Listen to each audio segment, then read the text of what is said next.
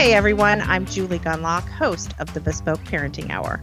For those new to the program, this podcast is focused on how parents should custom tailor their parenting style to fit what's best for their families, themselves, and most importantly, their kids.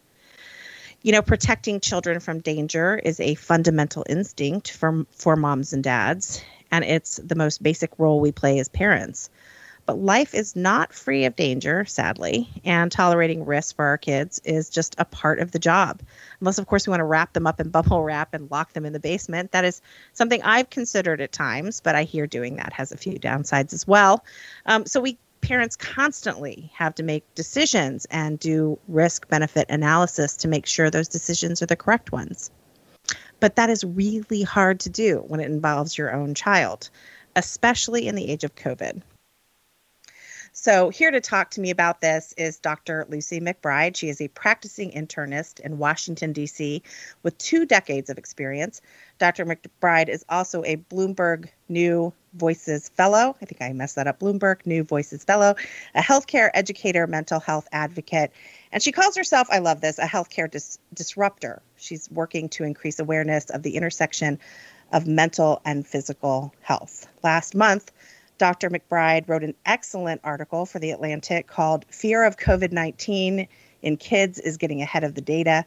It really, it really stuck with me. I, I, it sort of rattled around in my head, and I was thinking about it for weeks after it was published. So I'm just thrilled that Doctor McBride is here to talk to me about it today. Doctor McBride, huge thanks for coming on. Thanks so much for having me. I'm thrilled to be here. So I want to get right to your article.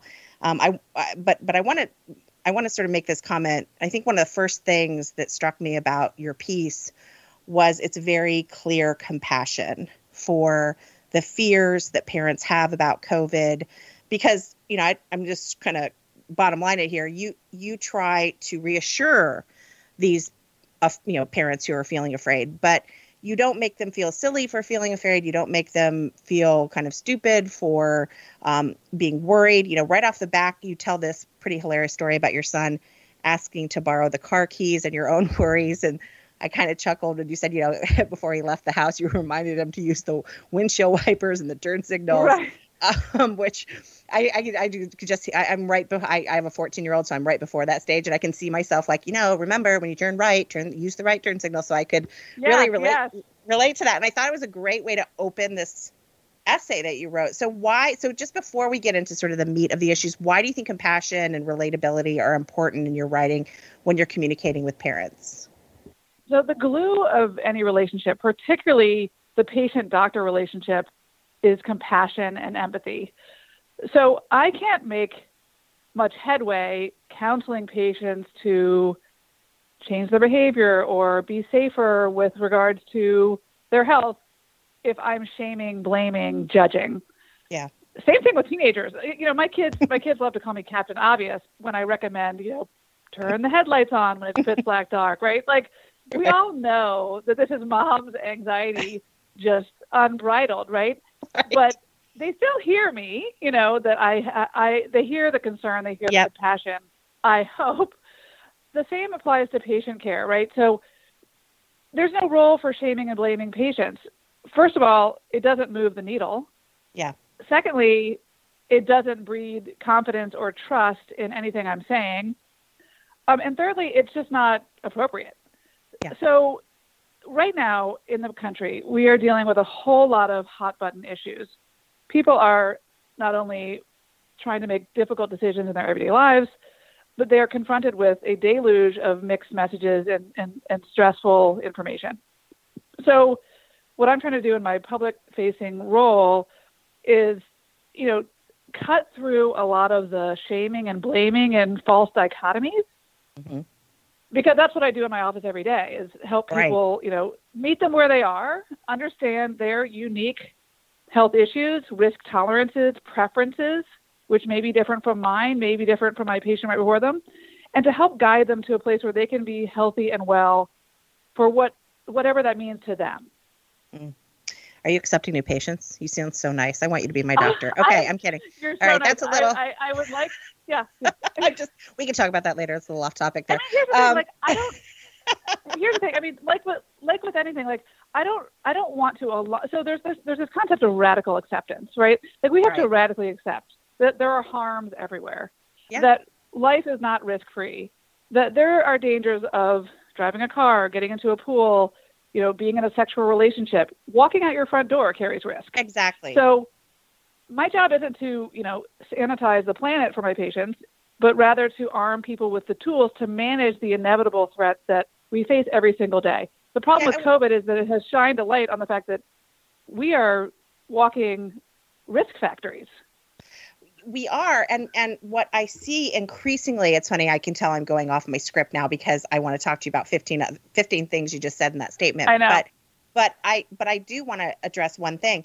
I feel like this COVID response um, has increasingly become a zero risk response where we're looking for totally. COVID zero, where we're looking, we're, yeah. we're putting all these measures in place that have never been in place for, you know, other infectious diseases. You know, you, you get vaccinated for the measles and, you know, the measles is not one hundred percent, the measles shot is not one hundred percent effective. There are people who are still going to get the measles if they come in contact with it, even though they're vaccinated. And yet we're not having kids master that. I'm, I'm, I'm, I'm going a little too far off a tangent here, but my point is, is I want to go back to that zero risk. Um, do you worry about that? About, um, I do. Uh, and, and how do we pull that back? I mean, I think, for instance, you're a, a doctor uh, with quite a microphone, you know, publishing in The Atlantic, you know, you can you can push back on that. But how can the medical community writ large and public health push back on that? Because I'm not sure that they are pushing back on that necessarily. Well, it's interesting. I mean, the voices that are out there that are pushing back on the zero COVID public health posture don't get, in my opinion, as much airtime yes. as the voices that come from a place of very low risk tolerance vis-a-vis COVID. So let me be clear. COVID is a wretched beast. I've had patients yeah. die from COVID. I've had patients in the I C U from COVID nineteen. I have people with long COVID. I have mm. patients who are immune compromised, organ transplant recipients. I am not blasé about COVID whatsoever. Right. My job, however, isn't simply to protect people from COVID nineteen. It's to protect them from all harms, whether it's, you know, R S V or diabetes, obesity, binge eating, trauma-related suffering, depression, anxiety. Indeed, we are layered, complex organisms that are not just about one single right. body part or organ system. So you're right. We we the, before you're right. Before the appearance of vaccines in December twenty twenty, it was more appropriate, in my opinion, to be afraid, right? We had this tiger in the wild on the loose. Right. And we didn't know who was going to strike. We didn't know when it would strike. It was invisible and ubiquitous. Once vaccines came on the scene, and once every American over the age of sixteen was eligible for vaccines in April twenty twenty-one, we started to cage the tiger. Mm-hmm. The vaccines are extraordinarily effective. They do basically take your risk of death and severe disease way down and right. turn the virus into its wimpier cousin, which is a cold or a mild flu. Three of my patients have breakthrough infections right now, but they're not that sick. Mm-hmm. So the point is that it's appropriate, as we do in medicine and public health in general, to pivot the messaging to the public on, on how we're going to move forward as we contain a virus like, like we are. Now, you know, this is a regional epidemic, so there are places in this country that are surging, but there are places where the virus is is is is, is not surging and where people are vaccinated and the risk of getting COVID is much less. So I'm I'm I'm kind of rambling too now, but let me just say that there are real harms of a hyper focus on COVID risk reduction in the public space and also in our personal lives. That's not to say we shouldn't care about COVID, but it is to right. say that once we have been vaccinated and we have taken the claws and the fangs away from the virus, we as individuals can start to, and I hope we are, and I'm doing this with my patients, open our eyes to the other threats that are part of our everyday life, like well, social isolation, you know, our relationship to food. I mean, these are the things that people are struggling with more than they are with COVID right now once they've been vaccinated. Well, this is this is this leads us a great lead into my other question about, um, you know, this sort of zero risk and these continued measures. I mean, I myself have put off certain doctor's appointments because I just, you know, there's, I don't want to go in, or I'm, I'm worried, or, you know, am I sort of monitoring my own health? And I know for sure we have data on this that people have, you know, had to put off cancer treatments, or have had to, or haven't, haven't gone to the doctor. So they, their cancer hasn't been detected. You must worry about that as well, about um, how this will affect not only your current patients, but just in general, people out there sort of ignoring warning signs, or, or ignoring sort of their regular checkups. Has that gotten bad or worse? Or are you seeing people starting to pay more attention to their health outside of COVID? I think people have put off their routine medical care, and I think people have really sidelined sort of their everyday health in many ways, yeah. out of necessity. I mean, when people, as you know, are trying to manage parenting, caregiving, oh yeah, um, working, you know, managing chronic illness, caring for elderly parents and children, you know, all of that takes a toll on a body. And as I say to patients all the time, you know, health is more than just the one day a year you see me. It's the three hundred sixty-four days a year you're not in my office. Right, right. So putting off your colonoscopy and mammogram is is not ideal, and many people have done that. And I have one patient who has breast cancer that would have been detected in twenty twenty had she gone for her mammogram. No right. shame, no blame on her at all. It just was situational. Um, but but what I'm seeing much more commonly is people just sort of sidelining their regular health habits, like sleep, routine exercise, alcohol, eating, yeah, alcohol intake, like these sort of mundane everyday habits that yeah. we have have gone off the rails for many people. Yes. And that is health too, right? Health yes. isn't just getting your mammogram or checking your cholesterol. It's about how do you feel in your body every day? What's your relationship to food, alcohol, your spouse? I mean, yeah. Yeah. There are plenty of marriages that are breaking up. There are plenty of marriages that that are struggling. There are plenty of people who are, you know, having trouble at home domestically. These things are part of our health profile as well, and unfortunately are not being looked at like, like they should. I'm hopeful. I mean, this is what I hope. And, you know, COVID has COVID has really laid bare our vulnerabilities medically, yeah. psychologically, societally, and it does provide, if you will, an opportunity to look at what it means to be healthy yep. from a societal standpoint and from an individual standpoint. And to me, it's more than the absence of COVID nineteen.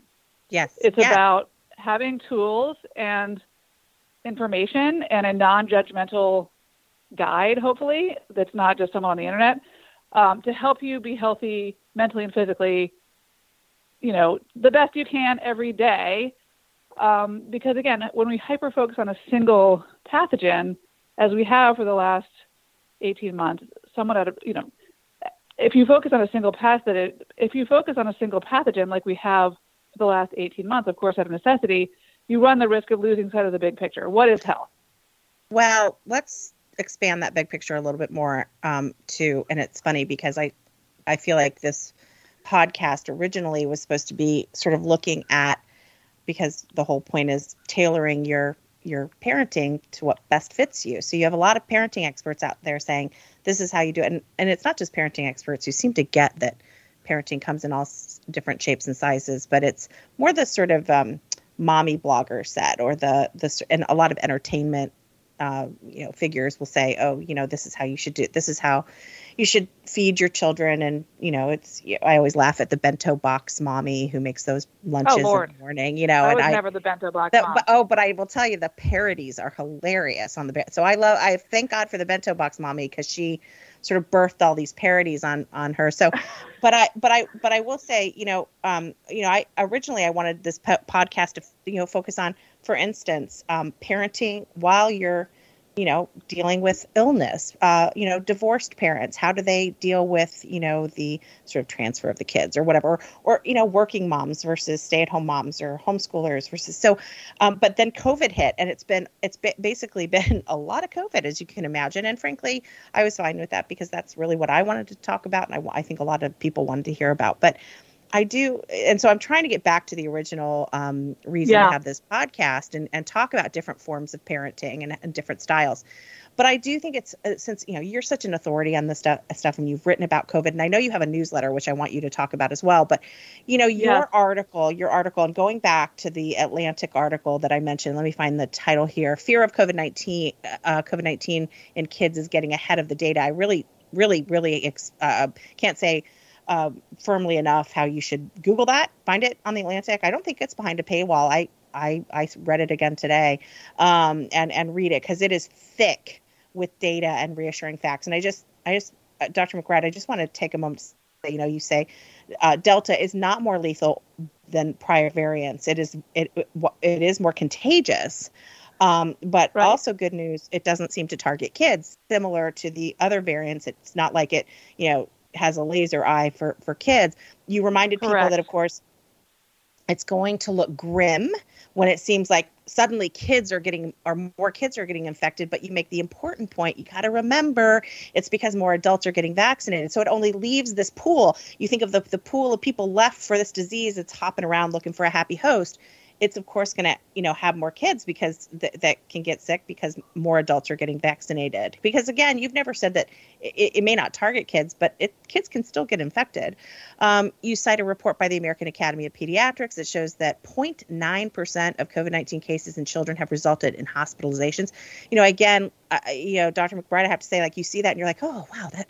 You know, you can exhale and you say a slight increase since this, that's a slight in- increase since the spring, but well be- below the corresponding percentages um, for, of most last year. And then you say zero point one percent of infections have resulted in death. This is among children. So, you know, so, okay, I'm, I'm, I'm reading that, I'm feeling great. And then, you know, and then I turn my news on and despite this, or I send my kid off to school and despite all this good news, there's tons of, of panicked parents. And many of those panicked parents are still agitating for almost daily testing in the schools. That's at least happening in my community.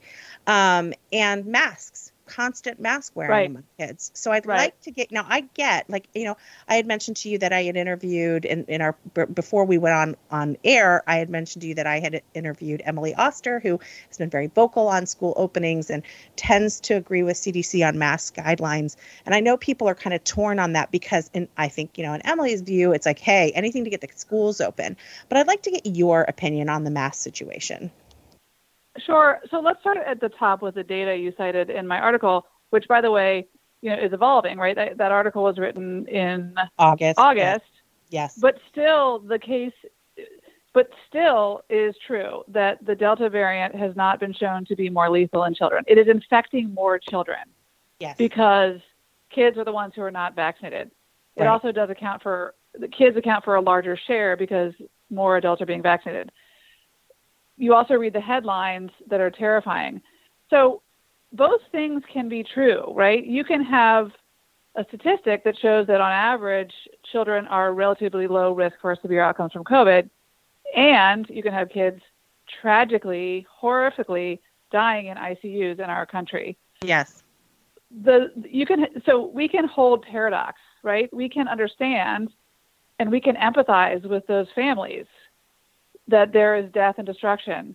We can also understand that in general, our risk in our, for our children is, is relatively low. And that is not to dismiss the very real lived experiences of families who are struggling with COVID nineteen or, God forbid, have lost a child. Right. Um, the thing is that, um, so, so, okay, so in general, we know that kids don't get terribly sick from COVID nineteen if they get it at all. Um, But that's cold comfort, of course, if you've lost a child. Right. One of, of the things that I'm seeing is that, and I and I witness this all the time in my patients who are parents, particularly of young kids age five to eleven, is that the constant drumbeat of panic and fear-based messaging is causing people to have a lowered risk tolerance than they did pre-pandemic, when right. they would send their kids to school, like you and I did, during flu season, during R S, during R S V season. It is not to say that it's okay that kids are dying from R S V or the flu. It's not to say that the flu and COVID and R S V are the same things. They're not. What I'm saying is that the the public space is filled with panic-inducing narratives some of which is based in reality, of course, because there's awful tragedies happening, but that is, in my opinion, out of proportion to what the facts show, and that trigger people's anxiety that is already in a forest fire because of the situation we're in. When we are feeling out of control and uncertain, and when there's a ubiquitous threat to our children, the most precious animals on the planet, it's normal to feel fearful. But the problem is that fear begets fear when the media, which of course I respect in many ways, of course, is stoking that fear. And I don't think it's malicious in every case. I really don't. No, yeah. I think yeah. that I, I don't. I mean, I don't. I don't. Think I think you know. That, I, I think I think media is like a normal person in many cases. They don't have a medical degree either, yeah. so they're That's like right. me. Right. You know, they're sort of. Uh, That's right. Yeah. That's right. Yeah. I mean, so so I don't think it's malicious. I don't think necessarily people have malintent, but I do think, you know, just like you read about plane crashes, you know, yes, and you might get anxious about flying. Yeah. You know, like we, we, we, we are watching this terrible situation play out, but we also need to realize what the facts are. Well, and that's it's, really it's a, how I help my patients. What, I, what it's really how, how I help my patients one at a time is by, you know, bringing the facts into the room and understanding, you know, how to calibrate our worry, which you're entitled to, of course, to your particular situation, because we all are different. We all have different risk factors. We all have different vulnerabilities. Well, it's interesting that you use the airplane because, you know, the airplane analogy, because, you know, my, I remember I used to, we used to travel a lot when I was little, and my dad would always say, you know, Julie, there's only like, you know, my dad was Mister Data Nerd, and he would always be like, um, you know, Julie, there's only, you know, zero point four airplane crashes a year or something. He'd say something. And, and I was never comforted by that. And to this day, I'm not comforted by that, because you know what? You're going to say, it's just like that zero point zero one percent of infections have resulted in death. You're going to be like, that's going to be my kid. And I'm going to be on that airplane. Right. You can always make sure. it. You can no, always, one. you can always make that. Yes. And, and one of the ways we help people, one of the ways I help people and, and doctors hopefully help people manage this sort of unbridled fear, which again is often rooted in reality, is by recognizing the things that in our environment may be triggering that fear. Uncertainty, the unknown, you know, constant deluge of messages from people who may not have expertise um, in that particular area, you know, and then, you know, so I'm not being very eloquent because it's, it's the end of the day, but, but one of the ways we help people manage anxiety is by helping identify what the triggers are and identifying that, you know, the fact, like naming the fact that we are in a very unique time where people feel uncertain yes. and anxious.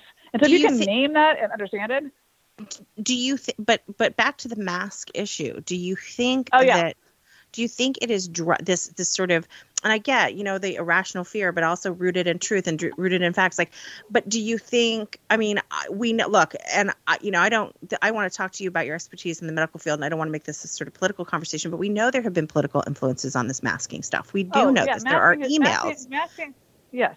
Yeah, so Sorry, I'd like I'm, your opinion. Like, no, no, no, I, no, no, no. I, but I, I want to know, like, you know, uh, what frustrates me is we talk about masking and masking. Fine, get the schools open, but there are tremendous downsides to masking, including to special needs kids, which, uh, which yeah. talk about the demographic that's totally ignored in this country, right? And you know, and kids who f- might face abuse at home, and homeless kids, and L G B T kids, and other kids that are really struggling, who might not have sort of, you know, good, strong foundations at home. You know, so, and, and again, the kids who really struggle educationally, special needs kids. And so, you know, I'm, I'm wondering about like your position on masks in terms of, I get why parents might be wanting them, but, but what's your opinion? Do you think that's the right thing to do, to mask kids, you know, eight hours a day, especially like, especially so I think, baby little kids? So I think that, that masking, as you just said, has become a hot button and politicized yes. issue. It's become, on the one hand, this, this sort of symbol of trying to control the uncontrollable. Yeah. And then the other side, it's become this symbol of, you know, do not try to con- do not try to control me with, with something that doesn't have scientific backing. There's, there's, there's nuance all around, right? We have, we have some pretty good studies to show that masks, not surprisingly, if they're good quality, right. can reduce transmission. But of course it depends entirely on the environment we're in. So a mask might work and probably would. It makes intuitive sense. If you are in a room full of unvaccinated, COVID positive, coughing people, right? right? You're going to get a better benefit out of that mask than if you're in a classroom where every person is vaccinated and there's good ventilation yeah. and people are, um, have been, you know, careful. So my point is that this, the, the, the efficacy of masks is on a broad continuum. The mistake we're making in the public square is to think of masks as this magic wand that is going to make the risk go away, or think that there's no role for it. We also right. need to balance the harms against the benefits. As you just said, for certain kids, particularly kids who are disabled, kids who have social anxiety, and for many kids, it is, it is, you know, the harms of masks are, are real. Um, I mean, I, I can't, I mean, I think for most kids, like, you know, even the kids who say that I don't mind masking, I mean, I'm, I would imagine they're, how do I say this? Even kids who are quote unquote pandemic proof and seem not to mind masking, I think would, I would imagine, and this is an, in, this is an assumption, would rather not think that the air they breathe is potentially dangerous. Now that's right. hard to study because that right. is a hypothetical and a subjective concept. My right. point is that we cannot mask forever. We need to understand that masks are one small intervention, and certainly compared to vaccines are, you know, pale in comparison to the efficacy. Um, and that at some point we need to have off ramps.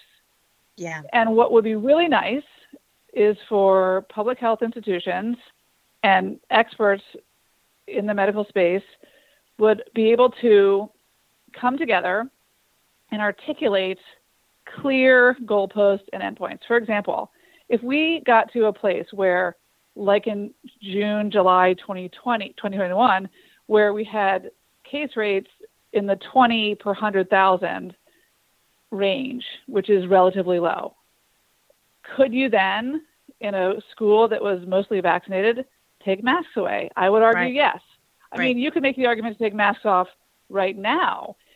Basically, well, it comes down to a societal risk tolerance and then a personal risk tolerance. And at some point, we have to decide that risk is everywhere. We're going to face risks, whether we mask or not. Right. Which which risk is worse? Well, I think I also do, uh, to be honest with you, I worry a little bit about the next generation of kids who, you know, for instance, my twelve-year-old, and I really, I really can't stand it on Twitter when people go, when my twelve-year-old said, oh, why is that man so bad? Like, I'm not about to do one of those things. But my twelve-year-old has asked, why do I have to wear a mask when I'm vaccinated? You know, and having that conversation right. with him, I'm like, well, because Governor Northam wants you to, right? And that's essentially, that's what I do. I say the, the Virginia governor has has mandated, I have no other answer for you. But I do wonder right. because, you know, and I told you, I've told you, and I know you are, you know, we're obviously two very pro-vaccine people, but I wonder about, you know, you you you have a ch- child, they get a shot, they might have some chills and feel sick for two days. And then after that, they still have to put a mask on. Not a great lesson, right? Not a great lesson when you compare right. that well, to...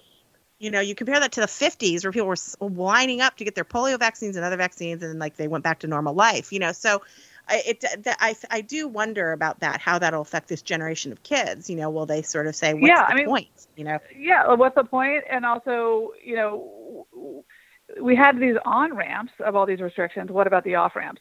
Yep. And I think yep. we all had some some emotional whiplash when the C D C went from saying vaccinated people can unmask back in May right, right. to think vaccinated people need to mask again because of some data from this Provincetown outbreak that turned out to be a really great party environment that was like the stress test for vaccines. Yeah. And yeah. so, you know, unfortunately, there's been an erosion of trust in public health institutions. There's an erosion of trust in medical providers. Um, and so, you know, as I said in the very beginning, you know, trust is the glue in any relationship, particularly in healthcare.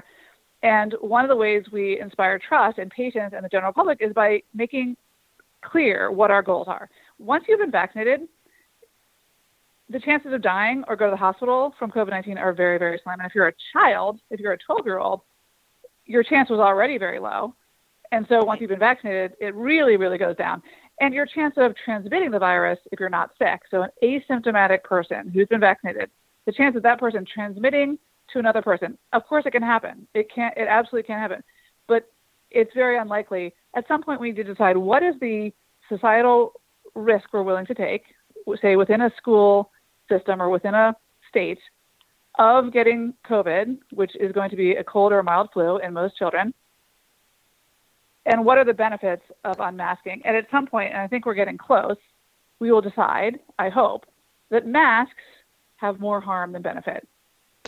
You know, this is a great pl- way to segue into this n- new Pfizer vaccine that has come out, um, uh, that Pfizer is talking about. It will be, it's been approved by the F D A for use for five to eleven year olds. Um, and so, you know, again, I think we have a situation where, you know, a parent's really nervous. They go to The Atlantic, they read your article, which I know you've said, you know, okay, there's a little bit of updating to do, but in general, that article still, still is, you know, it holds up, right? And, and, and that, you know, it, it hasn't changed in terms of the Delta variants.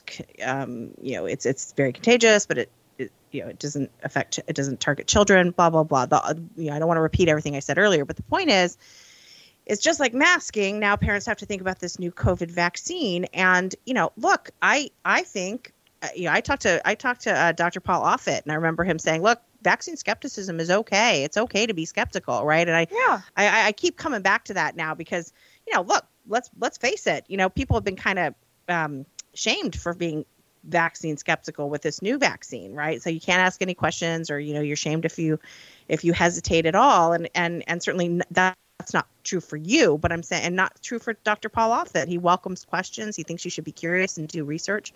But, um, but so I worry about this, how parents are going to react. Look, I, I, I'm interested in this new vaccine. I think it's great if it adds freedom to people's lives, but I think you tell a person to give your five to seven year old a vaccine and they're going to go right back to school with a mask. What is the point? It's sort of the same question I'm asking you. I, I kind of interested in your opinion on this new vaccine, um, and, and your thoughts on it, and more sort of practically, what should parents, if you were, if a parent, you know, what, what should parents be asking their pediatricians about this new vaccine?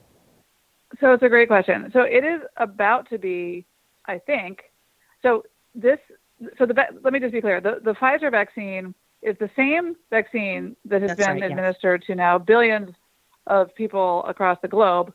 Um, it's a smaller dose that should be, I would imagine, approved for emergency use by the F D A next month for oh, I was, ages five oh, to eleven. Thank, thank you for correcting that. I was wrong. I thought it had already been approved, but you, yes, it's, okay. Pfizer has, pre- Pfizer has presented the Pfizer has presented the data to the F D A, and we've. We've seen Pfizer's press release. We have not seen approval by the F D A. Okay. But assuming Pfizer isn't making up their data, which I can't imagine they are, but, you know, you never know.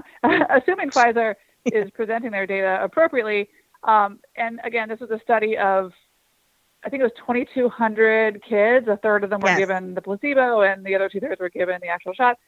The safety profile looks great. They couldn't do a A, a, a study on efficacy because kids don't get that sick from COVID. And so they didn't get enough sickness to know that it worked for um, protecting people from disease in a robust way because there were just not that many kids they studied. But the right. main thing we care about in vaccines for children, particularly for a virus that generally doesn't cause severe outcomes, is the safety profile. And so far it has cleared that hurdle, but in a small cohort of children.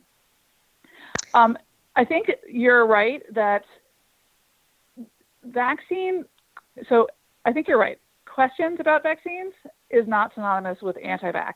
Right. In fact, I have been able to convince many of my adult patients to get vaccinated because they asked questions and I listened and I answered them. If I said, yep. come on, you've got to be kidding me. That is anti-science ridiculousness. Right. What's your problem? Get vaccinated. They would run for the hills right. and not get it. I mean, let's just face it, the, the health of any relationship hinges on listening. Um, so there's just no role for telling a parent who has a question about a brand new vaccine, you know, what's your problem, you anti-science monster. Right. I mean, that is just the ticket to nowhere. So moreover, the questions are really good. I mean, yeah. that's what a trial is for. It's asking a question. This is science asking a question of a vaccine. So it's appropriate for the consumer to also ask a question. Um, I think we're in a trust desert in the United States. And so yeah. that's only fanning the flames of mistrust. So we need to make sure that we are clear, that we, as, as medical professionals, and that we answer people's questions appropriately. And the truth is we don't, we're, we're, the truth is we're not going to be able to answer all the questions. When you have a child who is, as you said, five years old, who's generally healthy, who has no underlying health conditions that would put that child at higher risk for poor outcomes from COVID, I can understand why you would want to have a shared decision-making conversation with your pediatrician about whether or not to vaccinate. Two reasons. One, if your child is going to go back to the classroom masked, you might think, what's the point? And two, we have to we have to recognize that there are risks with everything we do. I am going to guess, and this is a guess, that the vaccine is going to be shown to be, you know, not only effective against disease, but also quite safe, particularly at these lower doses for kiddos. But I don't know that. It hasn't been studied enough. Um, so as as, I, as you said in the outset, I am pro-vax. I would get vaccinated every day with a new vaccine if I could. Right. I, I, I should say that. I, I shouldn't say that. I am pro-vax. I am a believer in these vaccines. Right. I get every vaccine that is el- that I'm eligible for. Yep. Um, but I think we also need to. I think it's also fair to ask questions. Um, I think one of the things that we need to do better at is risk stratifying. So there are kids in I C Us. There are kids in hospitals right now with COVID nineteen. We need to know who are those kids, what put them at higher risk. Yep. I mean, we, we think we know. It's kids who have, have obesity, who have cardiac abnormalities, who have diabetes. And, and yeah. by the way, saying that most of those kids who are in the hospital have underlying health conditions is not dismissing of kids with underlying health. health. Of course. Of it's course. Not dismissive of underlying health conditions. It's just that's the facts. But we need to understand that in medicine, there's no kind of one-size-fits-all recommendation for every person. Yeah. So I would get my child vaccinated with the vaccine for children if, um, for example, he or she was at higher risk for poor outcomes. Right. But I probably would get them vaccinated regardless. I just would want to see that data, and I'm just not envious well, of people who have to make that decision. And I, I think it really is important for parents to, you know, just like this podcast, Bespoke Parenting, like make the decision that's best for your child. If you have a child that suffers from diabetes or has a heart in, uh, problems or kidney problems or, you know, um, suffers from some sort of disease unrelated to, you know, obviously to COVID, then you might, this is something that might save their life. So, you know, again, you need to look at your child and, you know, look at, at, at their own, he- at their health and, and make that decision. Um, you know, I, do you think, and this is, this is purely you guessing, but like, because there's no indication so far, but I have seen, especially like on Twitter and some, some sort of medical people saying, um, you know, get your Get your kid, get your, you know, seven-year-old this um, this vaccine so they can go back to um, to a normal life, right? And I thought, wow, you know, and, and they said, and I've seen other people say like, you know, play sports or you know, um, you know, go to do go to classroom uh, field trips. And I thought, I wonder if this is going to be made mandatory. Do you think that will happen? So far, there haven't been any mandatory. You know, you don't have to get your twelve-year-old a man uh, a vaccine. You don't have to give your get your teenager a vaccine to attend high school. But do you see this as being part of the vaccines? Like, you know, every you know at school you have to turn in a vaccine sheet every year. Do you think this will be sort of one of those mandatory vaccines that will be added? You know, I don't know. I think it's going to be a hard sell on an emergency use authorization.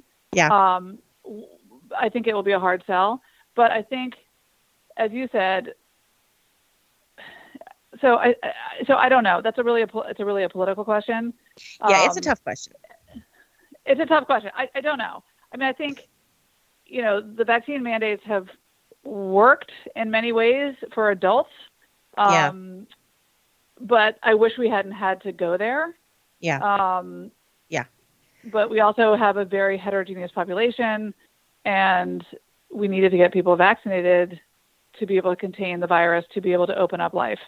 Um, for kids, it's a, it's a, there's a little bit of a different calculation because the risk for the average child is relatively is low. Very for low. Outcomes. Yes, exactly. Yeah, yeah, exactly. And, that's, and so that's, the, the, yeah. the the question, the question, so the the going back to normal is just an interesting question for kids because.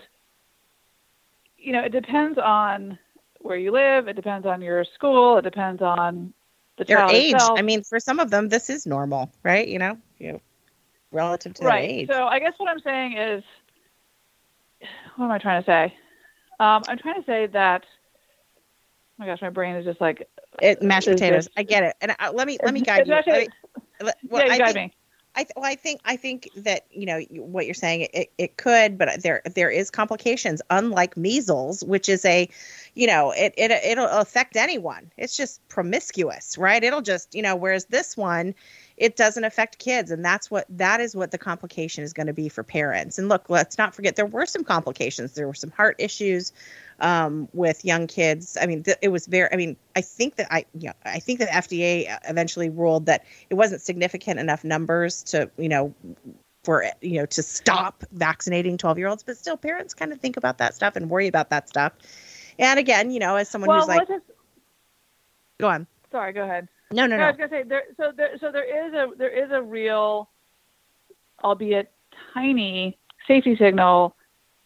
This risk of myocarditis, which is inflammation of the heart, in yes. teenage boys and young adults boys. Now, the risk of COVID is probably bigger than the risk of the vaccine sure. in teenage boys and young men. But we still need to understand that safety signal and ultimately risk stratify kids and yep. maybe think about dosing for teenage kids. Yeah. But yeah. that does get the attention of parents of kids who are younger than that, because we, we don't know why myocarditis, even though it's really rare and COVID itself causes myocarditis um, or can do, we don't know why it affects boys more than girls. And so it's appropriate for people to have questions. Um, but the problem is that a lot of people don't trust any medical experts such that they are, quote, doing their own research. And that involves a lot of Googling and misinformation. So, you know, I don't have a good answer for you on whether you should vaccinate your five to eleven year old child. Yeah. If I had a five year old to eleven year old child, I probably would, because I believe in the vaccines. And yeah. I believe that staying in school and not having even a cold um, in the new landscape we live in is going to be better for their ability to be in school, for their social emotional health, and for their learning. And I, because I believe the risk of the vaccines is low, but I yeah. also would think twice maybe about getting dose two, or maybe I would want to space the second dose out more than three weeks because just because that's the cookbook doesn't mean that has to be done that way. But this right. would ultimately be a shared decision making between a pediatrician and parents.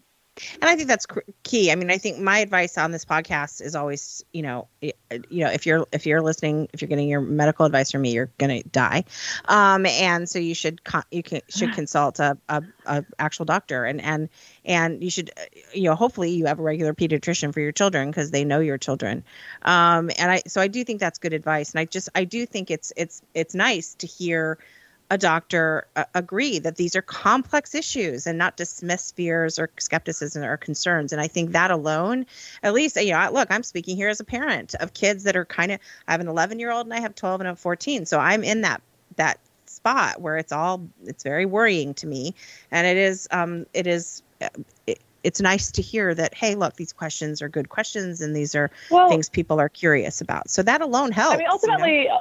ultimately medicine and, and our, and our, tra- and our training is about critical thinking. It's not about dismissing new research. It's about inviting it and studying it and learning from it. Um, so, you know, it would be very easy for me to say, look, the cookbook of Pfizer says, get your kid vaccinated three weeks apart, these two doses, don't worry about the reports of myocarditis, just do it because that's what we're supposed to do so that you can get back in school because ultimately, you know, that's the way you should do it. But, and it would be easy for me to say every American should be boosted after six months, but there's so much more nuance. That's why my job, seeing patients one at a time, is so much easier than messaging to a wider public, because ultimately we are as different as human beings as stars are in the sky. That said, public health entities have to give broad recommendations. They have to draw lines in the sand. Um, but they also, in my opinion, have an obligation to be clear and transparent about the unknowns. People are dealing with so much unknown, so much uncertainty. We look to these institutions like never before. I mean, when before in your life did you look to the C D C right. um, for, you know, day-to-day advice, right? Right. Right, but now, right. and, and, and I and I really don't blame them. I, I mean, I respect Rochelle Walensky. I think she's doing the best she can, given that this government agency was asked to basically, you know, mandate or, or sort of this government agency was asked to take on much more responsibility than they were equipped to take on. And then the public is confused, anxious, getting mixed messages, and then, you know, misinformation is just rampant. So it's not well, surprising that, that people are confused. And I think this is where we need trusted guides more than ever. This is where I think primary care, which to me, I'm a little biased, is like the jewel in the crown of healthcare, where people can, you know, have this hub for problem solving, needs to be elevated in healthcare reform, which is a different podcast for a different day. It's a different but my point show. Is that there's no substitute. There's no substitute for a dialogue about emerging evidence, marrying broad public health advice with your unique situation, your child, your living situation, your goals, your hopes, your fears. Those are that's health, and that is bespoke health. That is making it the the right, making the right decisions for you and your family, and that is a perfect way to to to bring this to an end. I want you to know I have about seven hundred more questions, but I I know I, uh, I know I, there's so many more questions. I know, I know. And it's been really fun talking to you mostly. That that's why I actually just want to keep picking your brain, because it is really fun talking to you. And I, I want to say one thing as I'm closing out here. You know, it, it has been kind of shocking to me to learn. And I, I you know, I'm not I'm not here to I'm not going to bash the C D C, but it really is astonishing to me that you have people like yourself and Emily Oster. You know, Emily Oster did a lot of work um, tracking, you know, the, the out- outbreaks in schools. I mean, and a part of me is like, shouldn't the C D C be, shouldn't Department of Education be doing that? It's just amazing to me. You know, she's doing it. Yeah. I, I, th- I think she's doing it in her basement, you know, and, and she has probably yeah. some people no, helping her. And she and I have done some live conversations on social media where she's yeah. in her in-law's bathroom. Yes. Um, yeah. And I am in touch with the, one of the silver linings for me of the pandemic has been the ongoing conversations daily with this group of women medicine, uh, like women doctors and public health epidemiology mm-hmm. experts who are si- basically citizen scientists yeah. who are really, really digging into the data. And I've learned so much from them. I think we learn from each other. Um, yeah. So it's, it's I, a tall I, order for the C D C to handle a global pandemic, but you're right. Well, I mean, it, I mean, look, it is, and I'm not, you know, again, I, I'm putting my libertarian hat on here. They have lots of money, um, but I, but I do have, I look, I have sympathy for for folks in public health, and, and thanks to them, and and you know, the private innovation that went into the vaccine. I am, I am just absolutely so grateful for the work that you know that scientists and the medical profession has done to bring this these great vaccines, and and I, but I do think it's important that people realize there's a lot of individuals out there like. Like Doctor McBride, like Emily Oster, like you mentioned, this group of sort of citizen scientists working on their own time, right, to to help, um, you know, to to help find solutions to these really difficult, knotty issues. And um, and so I I'm really grateful um, for all that you've done, and you and and the reassurance that you've given so many parents. I know that a lot of people were talking. Just so you know, a lot of people in my circles are talking about your Atlantic article. You really are making a huge difference. So thanks so much. Thank you so much for having me. Well, we hope to have you on again soon. And honestly, it has been a fun I would love conversation. To, there's so many other questions. There's so many other, like, it's just the scratch of the surface. Um, there's so many things. And part of me wants to ask you, do you ever do writing for other people? I do. I do. I, I'm, I, it's sort of like I'm freelance. So I write for a, a bunch of different, um, different publications. But before, before we sign off on this podcast, I do want to make sure that people know about your stuff. Everybody knows about my stuff. Oh yes, please. Thank you. But thank you. I do. Oh, yeah, I, I want, so, yeah. I want you to give your Twitter handle, but also you have a newsletter, and then tell them anything else, where else you write. Okay. So my Twitter handle is, uh, what is my Twitter handle? Uh, I love it. I think my Twitter is, doc- I think my Twitter is at Doctor Lucy McBride. I'll, I'll confirm um, that while you're talking. I am in a little love-hate relationship with Twitter, as many people are. Yes. I mean, after that Atlantic article came out, I got so much great feedback, but you also get hey, really, sure. really hostile messages. Yes. Because yes. somehow trying to reassure people and provide, you know, empathy and compassion was confused by a lot of people as dismissive of people's lived experience, which is exactly yeah. the opposite of what I'm trying to do. So anyway, um, but anyway, so so I've been writing a I've been writing a newsletter since March twenty twenty about COVID nineteen, and it's basically trying to cut through the noise of all the news and to help people with real-time, fact-based information and guidance to manage mental and physical health in tandem. It is a little bit of dumb humor. It is a little bit of anecdote. It's a little bit about me, but it's also just trying to, to kind of drill down into these bigger issues and help people frame complex decisions without me telling you what to do. Because ultimately, even if you're my patient, I'm not telling you what to do, you know, lecturing you or looking down my nose. I'm helping you think through the issue so you can make a healthy decision for yourself. And that's what I'm trying to do in my newsletter. And it's been super fun. Well, listen, I'm going to confirm you, you are at, uh, you are at, at Doctor My website is, I think you're, oh, well, I'm doing, I'm Twitter? doing your Twitter. Yeah. You're at, Twitter is at uh, it's at Doctor Lucy, L U C Y McBride, M C B R I D E. So it's Doctor Lucy McBride. Doctor One, Lucy you know, McBride. Yes. Yes. And then so, my I mean, website is where you can find my, my website is where you can find my newsletter. It's w w w dot lucy mcbride dot com. You can see past newsletters. You can sign up to get your, the newsletter in your inbox. You can also read my Atlantic articles. I've written a couple of pieces for the Washington Post and C N N. Um, and really it's just volunteer passion for yeah. trying yeah. to cut through the noise. I mean, you know, as you know, you don't get paid for these things. It's just for yeah. fun. I mean, well, I don't want to say for fun because. Well, look, I'm telling people on this podcast and, and, you know, I, I know there are regular listeners. This is who you want to follow on Twitter. This is who you want to read. You want to, and look, you know, I don't agree with, you know, I, I mentioned Emily a couple times.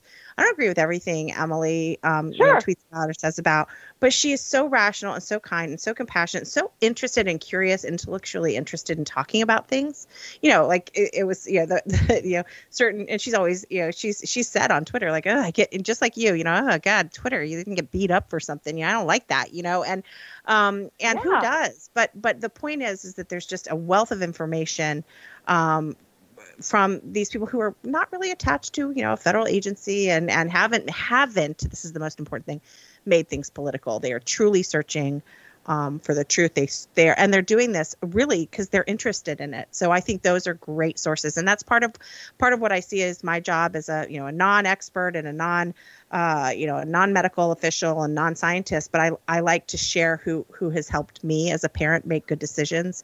And Lucy, you definitely have. And I, I, I just have, I've enjoyed this podcast so much. I, I do podcasting, you know, a lot. And this is, this is honestly one of my favorite conversations. Thanks so much for coming on. I've been delighted to be here. Thanks for having me. Thanks everyone for being here for another episode of the Bespoke Parenting Hour. If you enjoyed this episode or like the podcast in general, please leave a rating or review on iTunes. This helps ensure that the podcast reaches as many listeners as possible. If you haven't subscribed to the Bespoke Parenting Hour on iTunes, Spotify, Google Play, or wherever you get your podcasts, please do so so you won't miss an episode. Don't forget to share this episode and let your friends know that they can get bespoke episodes on their favorite podcast app. From all of us here at the Independent Women's Forum, thanks for listening.